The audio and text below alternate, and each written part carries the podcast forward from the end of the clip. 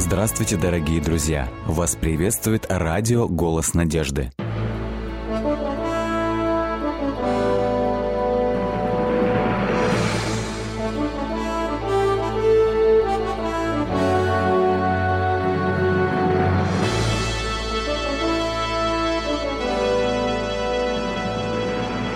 Вас приветствует радиотелецентр «Голос надежды».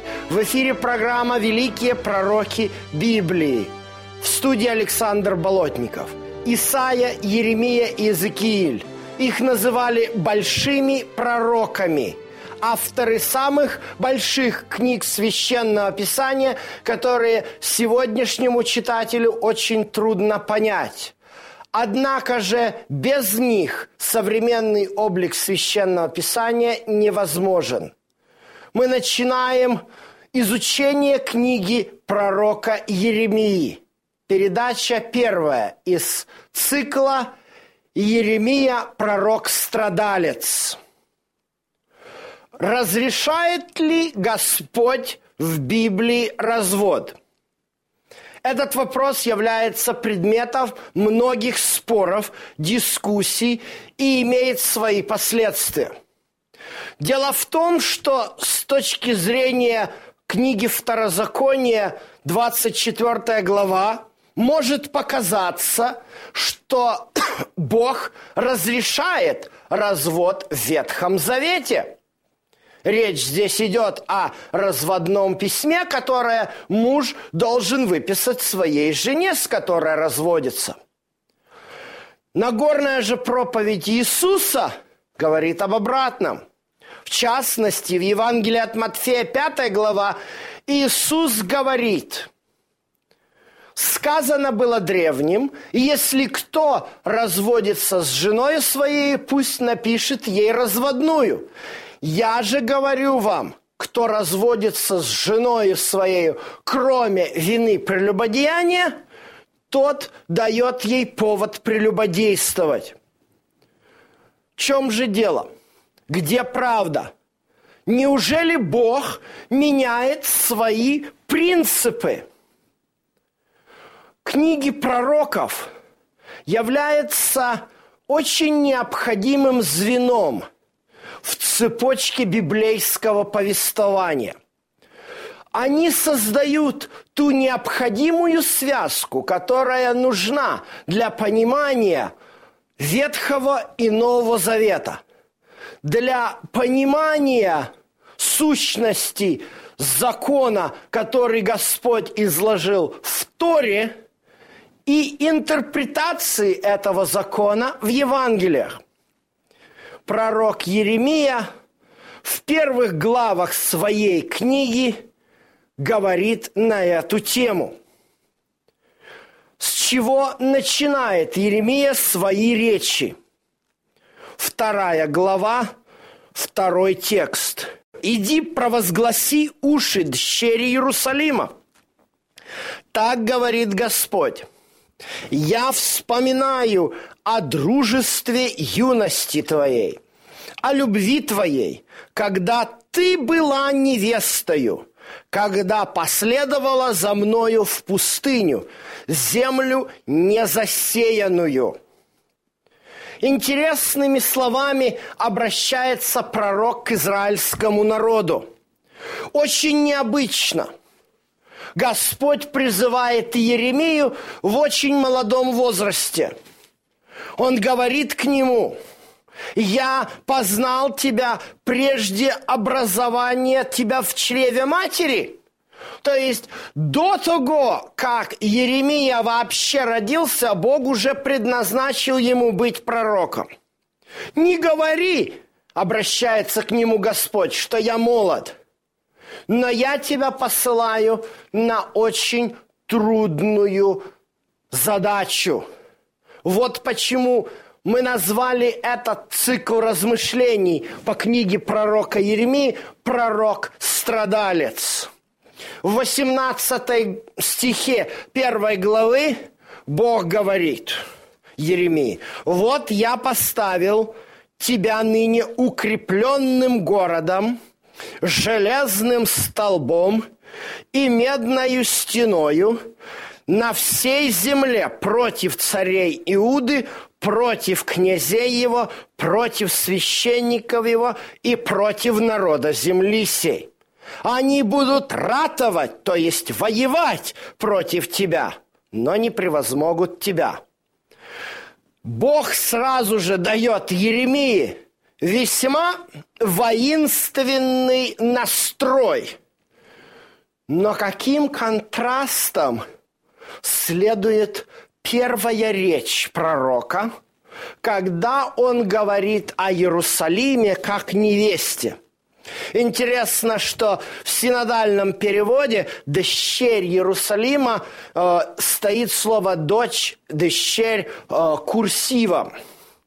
В оригинале этого слова нет, и оно там не нужно.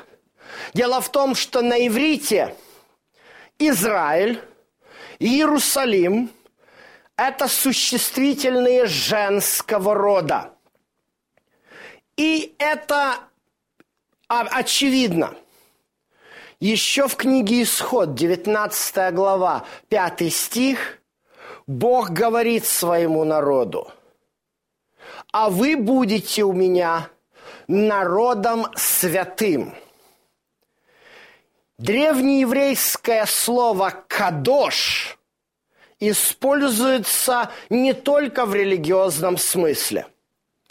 Его этимология происхождения уходит своими корнями в древний еврейский свадебный ритуал обручения – когда жених, приходя к невесте, подает ей кусочек золота и говорит следующие слова.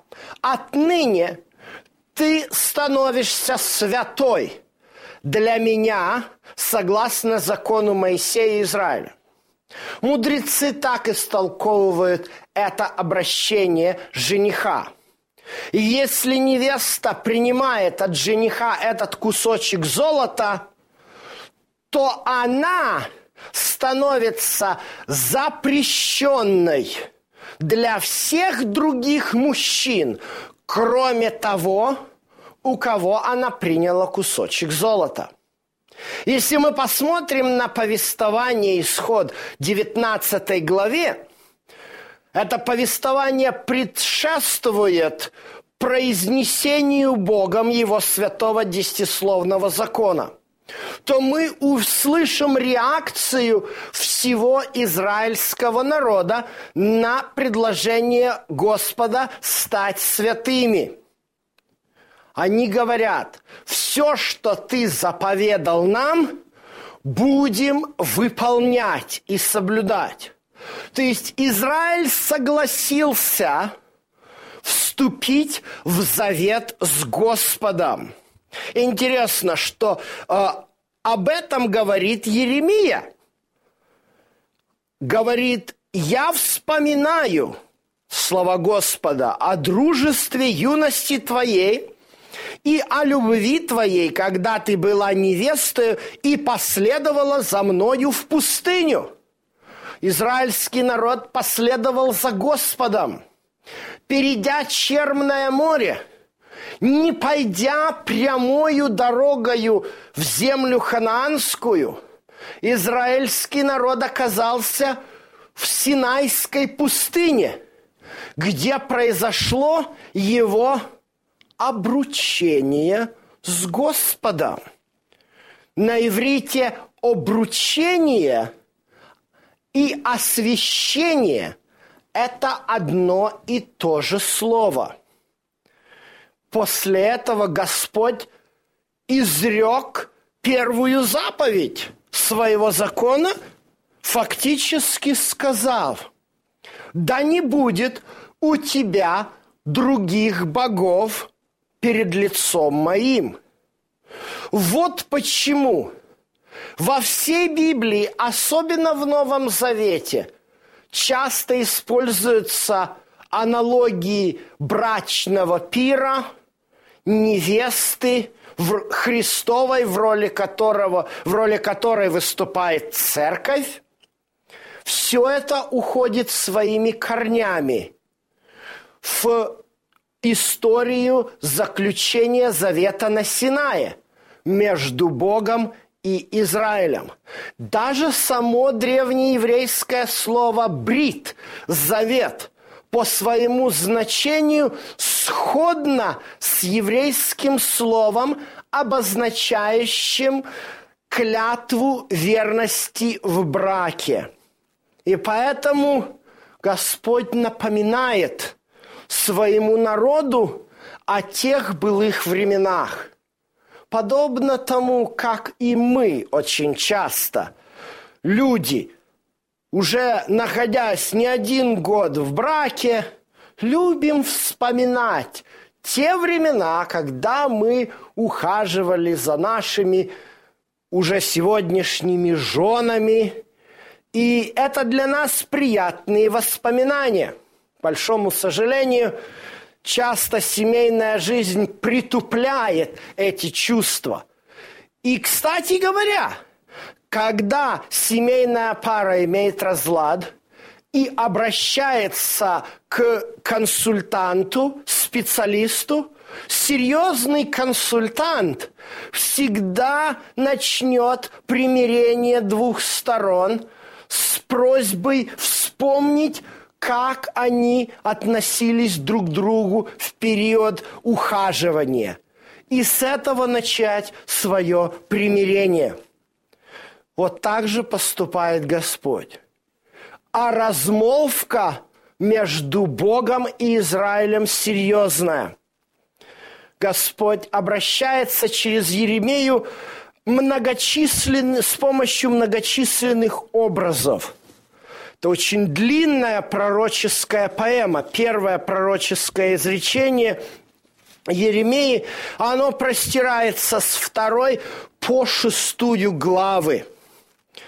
Но здесь Господь обращается и использует очень интересный образ. Он говорит, «Ибо два зла сделал народ мой. Меня, источник воды живой, оставили – и высекли себе водоемы разбитые, которые не могут держать воды. В русской культуре живая вода, к сожалению, ассоциируется со сказкой об Аленушке и братце Иванушке. Но здесь живая вода – это пресная вода, образ которой в контексте источника ассоциируется с образом чистых семейных отношений.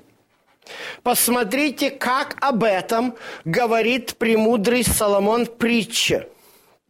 «Пей воду из твоего водоема, текущую из твоего колодезя». Видите, какое интересное сходство – ну, конечно, мне приходилось слышать, как некоторые люди истолковывают этот текст как библейское обоснование уринотерапии. Однако же в контексте Соломоновой притчи речь идет не об этом. Речь идет о том, что источник твой – 18 стих. «Да будет благословен и утешайся женой юности своей». Эти слова образно говорят о том, что мужчине нечего искать счастья с другой женщиной. Его истинным источником счастья является та возлюбленная, которую он избрал в, му, в молодости своей и которая согласилась стать его женой. Но здесь, в книге пророка Еремии, ситуация обратная. Здесь проблема не в муже, здесь проблема в жене, образом которой является Израиль. И Бог говорит, в чем проблема буквально. Уникальная ситуация. Десятый текст второй главы. «Ибо пойдите на острова Хитимские, посмотрите, пошлите в Кидар, это все очень далекие земли, и разведайте, рассмотрите, было ли там что-нибудь подобное, переменил ли какой народ богов своих. Это действительно уникальное явление. Всегда среди всех языческих народов боги национальные никогда не менялись. Хотя здесь, конечно же, нужно сделать одну маленькую оговорку. Дело в том, что в язычеству присущ синкретизм. Ну, такая форма плюрализма, при котором любые боги они как бы занима, имеют место э, и право на существование. То есть в язычестве нет такого понятия, что такого-то Бога не, не существует. Раз народ какой-то в него верит, он существует. Только вот в нашей местности он не главный, поэтому там вот пусть будет. Это, кстати говоря, очень часто используется сегодня э, кришнаитской религией. Кришнаитство – это одна из форм языческой религии индуизма, которому присущ вот этот вот синкретизм. И поэтому кришнаиты всегда обижаются на христиан, говорят, почему мы Иисуса вашего почитаем, а вы нашего Хари Кришну не почитаете.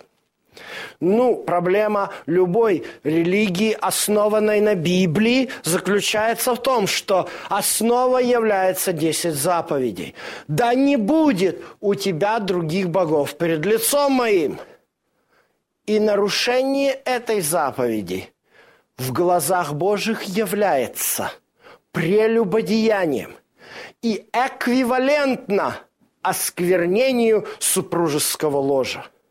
Вот почему в третьей главе Бог начинает говорить о своем разводе с Израилем. И начинает Еремия этот разговор Божий с исследования текста, записанного в книге Второзакония, 24 глава, 1 стих. С 1 по 4 стихи.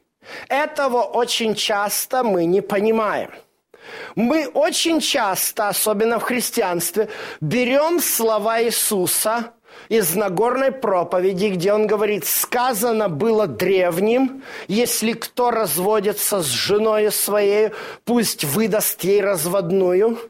И думаем, что Иисус цитирует из книги Второзакония несмотря на внешнее сходство слов, употребление Иисусом выражения «сказано» однозначно говорит о том, что Иисус ссылается на устную фарисейскую традицию или предание старца. Всякий раз, когда Иисус цитирует Библию, он говорит «написано». Об этом примере мы можем прочитать в предыдущей главе Евангелия от Матфея, где говорится об искушении Христа. О чем же нам говорит закон Второзакония, 24 глава и 1 стих? Этот закон очень длинный по своей форме и содержит очень много таких обстоятельственных выражений. Посмотрите. Если кто возьмет жену, сделается ее мужем, и она не найдет благоволения в глазах его, потому что он находит в ней что-нибудь противное, и напишет ей разводное письмо, и даст ей в руки, отпустит ее, и она выйдет из дома и пойдет за другого мужа, но и сей последний муж возненавидит ее и напишет ей разводное письмо, и даст ей в руки, и отпустит из дома, или умрет ей ее последний муж, взявший ее себе в жену. Вот эти все три стиха описывают нам обстоятельства, при которых дается повеление, записанное в четвертом стихе повеление гласит, то не может первый ее муж, отпустивший ее, опять взять ее в себе в жену. Иными словами, если Иван и Мария находились в браке, и брак распался, и Мария вышла за Василия, и их брак распался по какой-то причине, то Марья не может вернуться и выйти замуж за Ивана. Именно так интерпретирует этот закон Еремия. В обстоятельства распада брака здесь могут быть разные. И Бог в книге Второзакония не говорит, если Иван хочет развестись с Марией, пусть выпишет ей разводное письмо.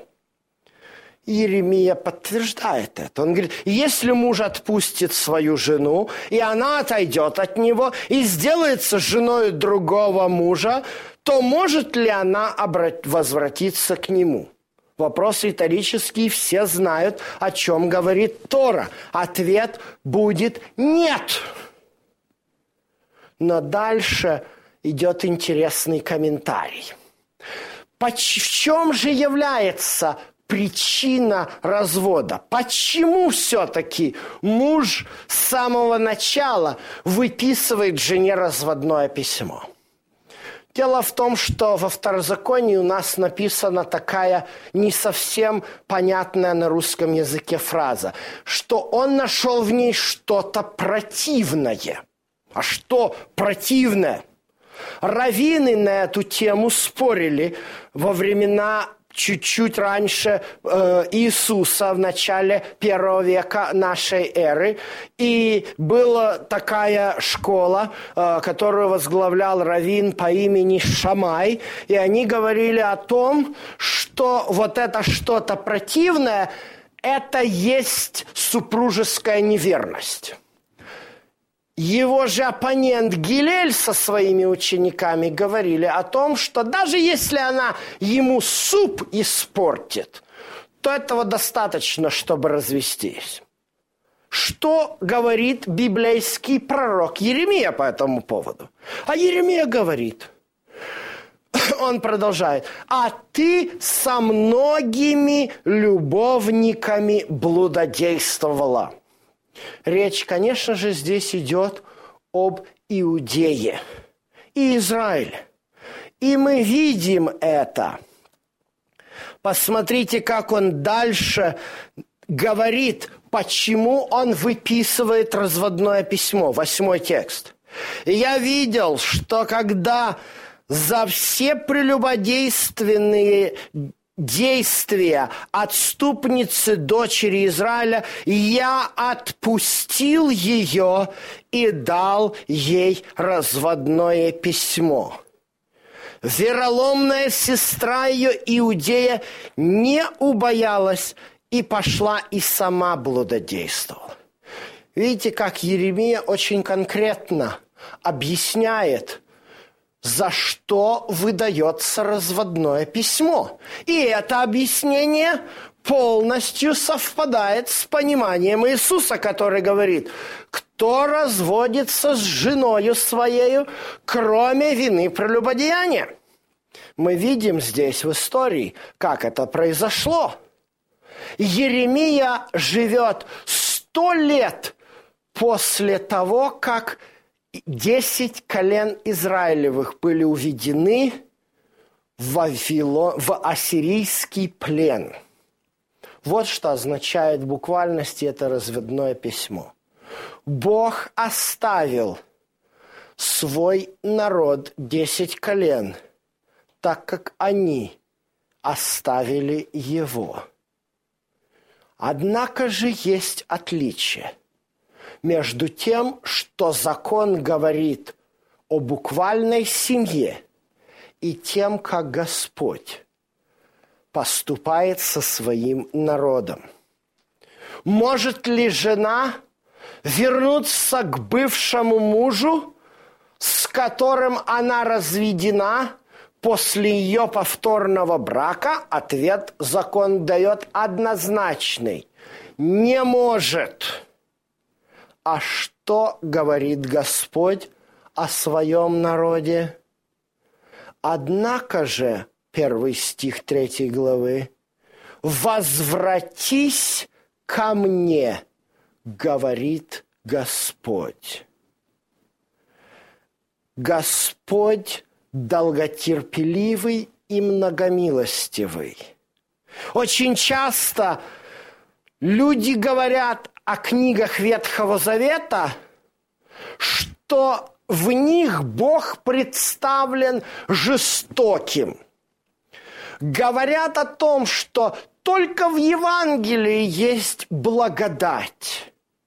Если это так, то к чему относится пророк Еремия?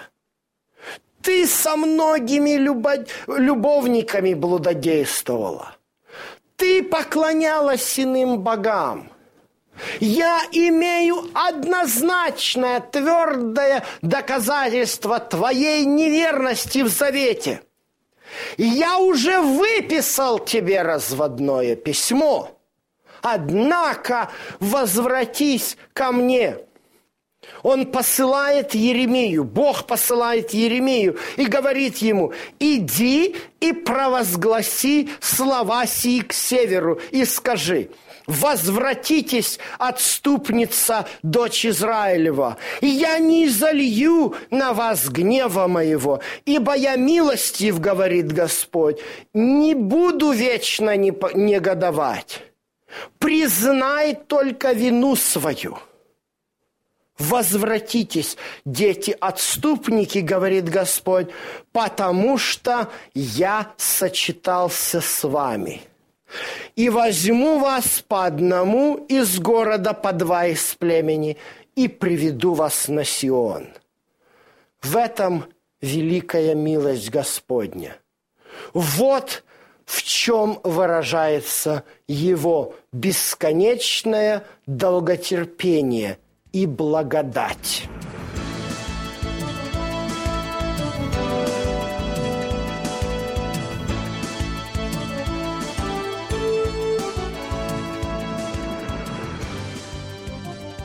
Дорогие друзья, вы можете оставить свои сообщения через WhatsApp и Viber по номеру плюс 7 915 688 7601 или позвонить нам на бесплатную линию, которая работает на территории Российской Федерации. Номер 8 800 100 ровно 1844. 8 800 100 ровно 1844.